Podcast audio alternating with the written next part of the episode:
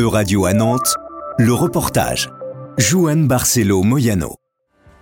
Voici le nouveau bus au gaz naturel de la Tanne dans lequel les usagers de la métropole pourront bientôt voyager. Il semblait une alternative solide pour l'avenir. La métropole de Nantes a misé sur le gaz naturel pour faire rouler ses bus urbains. Un renouvellement de la flotte entamé il y a une vingtaine d'années et qui arrive aujourd'hui à la presque totalité des véhicules. Le gaz naturel s'annonçait très avantageux par rapport au gasoil, un combustible moins bruyant, moins polluant et surtout moins cher. Mais en 2022, cet avantage compétitif se voit bousculé alors que les prix du gaz grimpent en flèche avec les robinets russes qui se referment.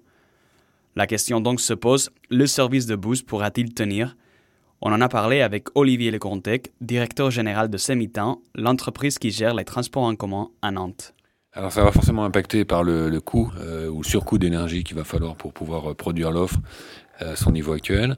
Euh, bon, nous on a, enfin il faut savoir pendant très longtemps le gaz a été une énergie beaucoup moins chère que le gasoil, à peu près un rapport de 1 à 5. Le gaz alimente presque 400 bouses à Nantes et arrive via le réseau depuis le port de Métanier à Montois en Bretagne. Pour l'instant, les prix du carburant restent bloqués par contrat jusqu'à la fin de l'année mais ils sont en cours de renégociation pour janvier prochain.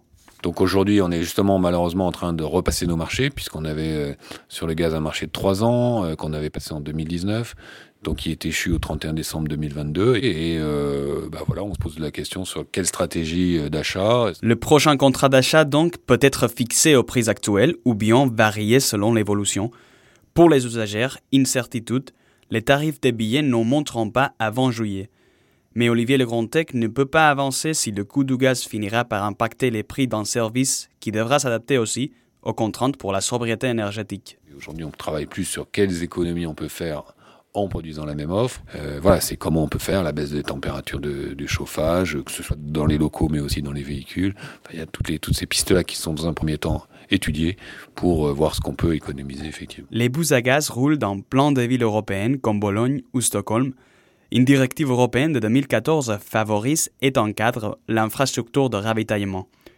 Pourtant, les 23 000 bus à gaz qui circulent aujourd'hui dans l'Union sont juste en 3% de la flotte totale. Les émissions carbone du gaz sont réduites, mais toujours présentes. Le nouveau contexte énergétique pousserait à accélérer la transition vers les transports plus neutres. Oui, alors le changement, il est déjà engagé. Hein. Effectivement, il est prévu euh, de passer à des, acquisitions électriques dans les années prochaines. Le temps qu'ils arrivent, il reste à voir qui payera la facture du gaz des transports nantais. C'était un reportage de radio à Nantes, à retrouver sur euradio.fr.